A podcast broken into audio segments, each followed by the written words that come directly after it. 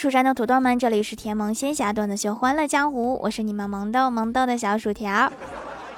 小时候总听别人对我说：“现在长得不好看没关系，过几年长开了就好看啦。”十几年过去了，我没有长开，但是我想开了，总要开一个呀，要不往后的日子可怎么过呀？早上和我哥一起出门，刚出小区门口，一个六岁的小朋友一下抱住我哥的大腿，哭着喊：“叔叔，你娶了我吧！”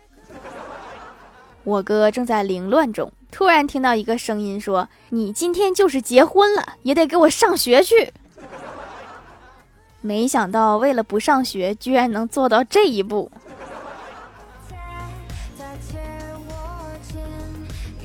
我哥去相亲，女方问你有什么特长吗？我哥想了想说：“有钱算不算特长？”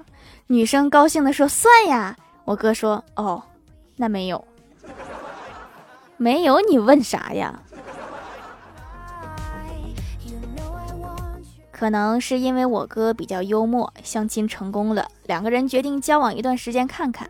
我哥非常珍惜这个女朋友。每次刷手机看到好笑的段子都会艾特他，后来他们两个还是分手了，原因是笑点不同。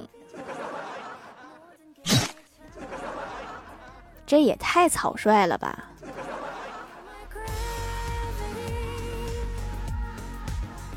周末去医院做检查，前面的病人对医生说：“大夫，我腿发炎了。”医生说：“把裤腿卷起来给我看看。”病人撩起裤腿，露出一截又黑又脏的腿。医生说：“我敢打赌，你这条腿是全城最脏的。”病人马上回应道：“大夫，你输了，你看我另一条腿。”大意了。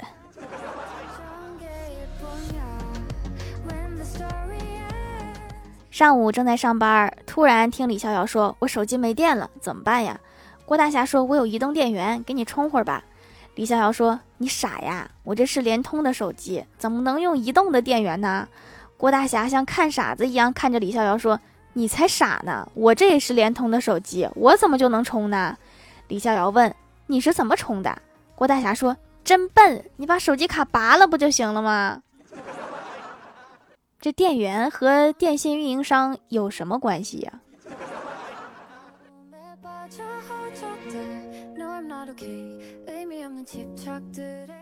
陪欢喜去买电脑音箱，他看中了一款，然后问老板多少钱，老板说三十，然后欢喜就在那里和老板磨嘴皮讲价，最后终于从三十块钱降到了二十块钱，然后欢喜高兴的掏出四十块钱说好，那我买一对儿。音箱本来就是一对儿啊，你是不是傻？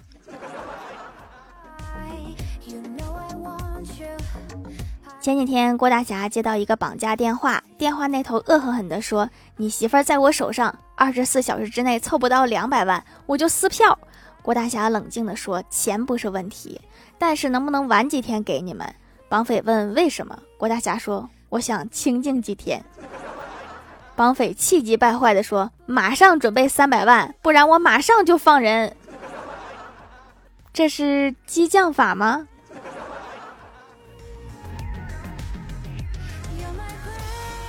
郭大嫂做饭时不小心把手烫伤了，大喊着：“霞霞，我手烫伤了，好疼呀！”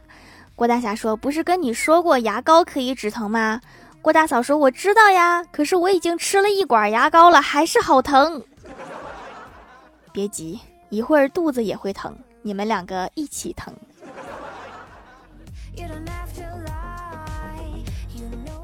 郭晓霞他们期末考试完，郭大嫂就问：“考试结束了吗？”郭晓霞得意地说：“结束了，现在我比老师还厉害呢。”郭大嫂说：“哟，是吗？”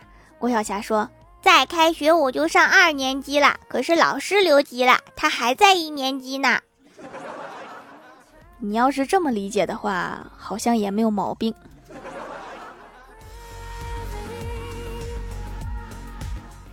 晚上吃饭时，郭晓霞好奇的问，妈咪，你怎么会和爸比结婚呢？郭大嫂看看老公说，看吧，连孩子都觉得奇怪。小孩看人还挺准的。第二天来到学校，郭晓霞很沮丧的跟同桌说。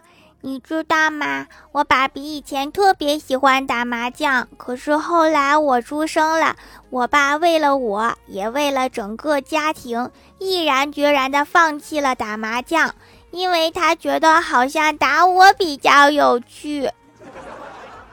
这个可能是你努力的结果呀。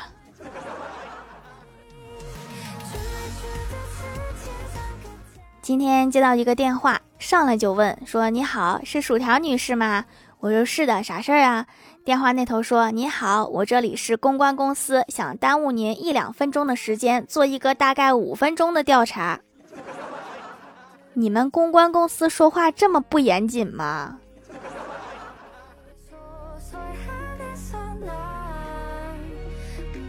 我哥一个朋友当兵回来，叫我们一起去吃饭，买单的时候他俩争着买单。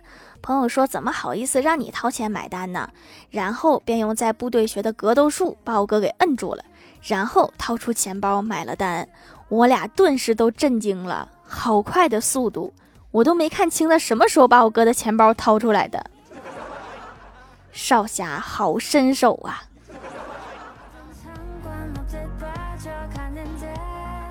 我家邻居今早从扬州回来，来我家唠嗑，然后他说他看完春晚。凌晨一点打一二三四五，把今年的春晚给举报了，我大为震惊啊，又有点小欣慰。他干了一件我想干却不敢干的事儿。我们看的春晚是不是删减版呢？怎么一个相声会没有包袱呢？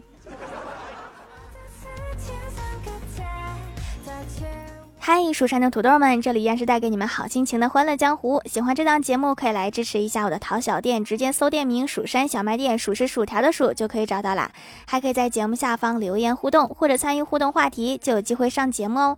下面来分享一下听友留言。首先，第一位叫做呆萌的马卡龙，他说一天薯条借欢喜一千块钱，欢喜说下个月还，结果到了下个月，欢喜发了一条消息说还你了。薯条很奇怪呀，说哪儿还我啦？结果收到一条短信：中国移动提醒您成功充值一千元。这么多钱，我得用几年呢？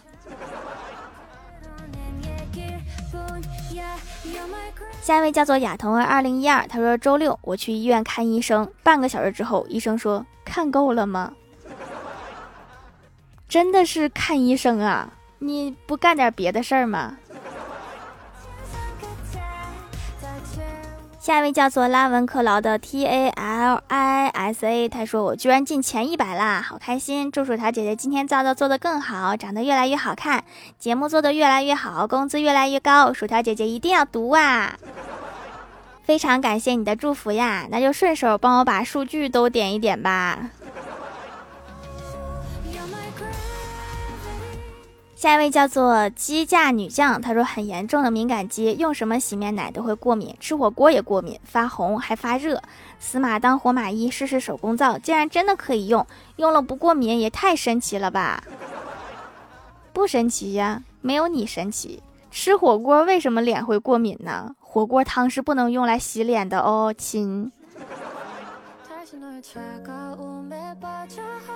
下一位叫做蜀山派的番茄酱，他说：“薯条，过年一个好消息和一个坏消息。好消息是大人给我的红包总共有一万块钱，坏消息是我只能得到五百。更悲剧的是，我听到了跟往年妈妈说的一样的话：乖，你还小，妈妈先把钱给你存着，等你长大了再还给你。是不是所有的父母都会这一套词儿啊？”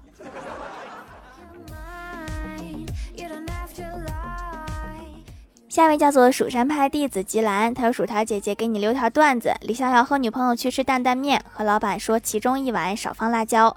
等面上来，李逍遥发现两碗辣椒是一样多的，就和老板说：老板，我们有一碗是要少放辣椒的。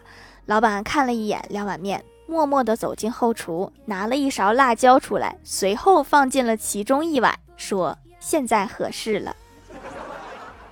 哦，我以为是要舀回去一勺子呢。”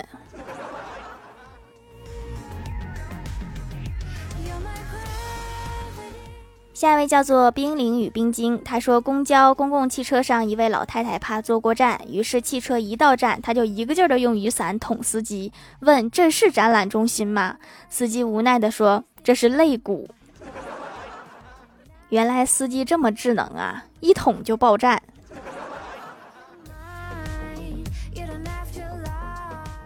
下一位叫做六六，他说新年吃油啦，正在发痘，用了手工皂洗几天就下去了，简单方便。只有紫草皂是快速的，别的都是慢速的，但是对我来说都是有用的，推荐。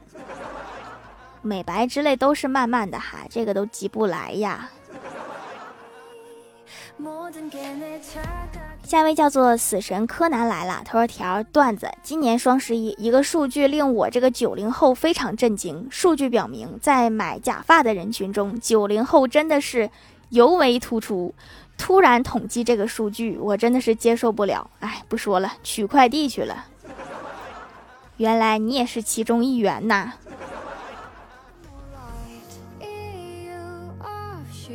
下一位叫做土豆上，他说今天路上捡了五十块钱，那一刻我想到了雷锋同志，于是我毅然决然捐给了路边一位大叔。大叔为表谢意，给了我十只烤串、两袋薯片、一包恰恰瓜子儿。看来好事儿还得做呀！你这个好像就是消费了一波啊。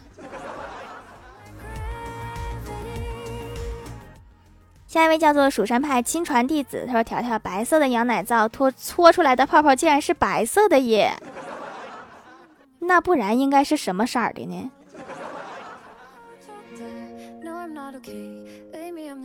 评论区互动话题：你想发明一个什么样的高科技产品？冰凌与冰晶说：“我想发明一个全自动写作业的机器，还有一个全自动销毁试卷机器，还有一个带上学的机器。”三个机器下来，那么学生时代就无忧无虑啦。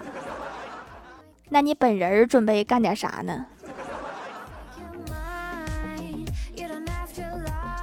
李长月就是我的名字，说自动喂饭机，这个这个需要自动吗？这要是杵嗓子眼儿去多难受啊！蜀山上的梅西说给条自动点赞器。嗯，这个是真爱粉呐。电脑二零六八说能帮我关闹钟的机器，这个好解决呀，你不设置闹钟不就行了吗？蜀山弟子颜值高说查看脑里想什么机，这样老师就可以直接看学生脑里作业的答案了，学生也不用写作业了，一举两得。那学渣不是太倒霉了，直接就露馅儿了。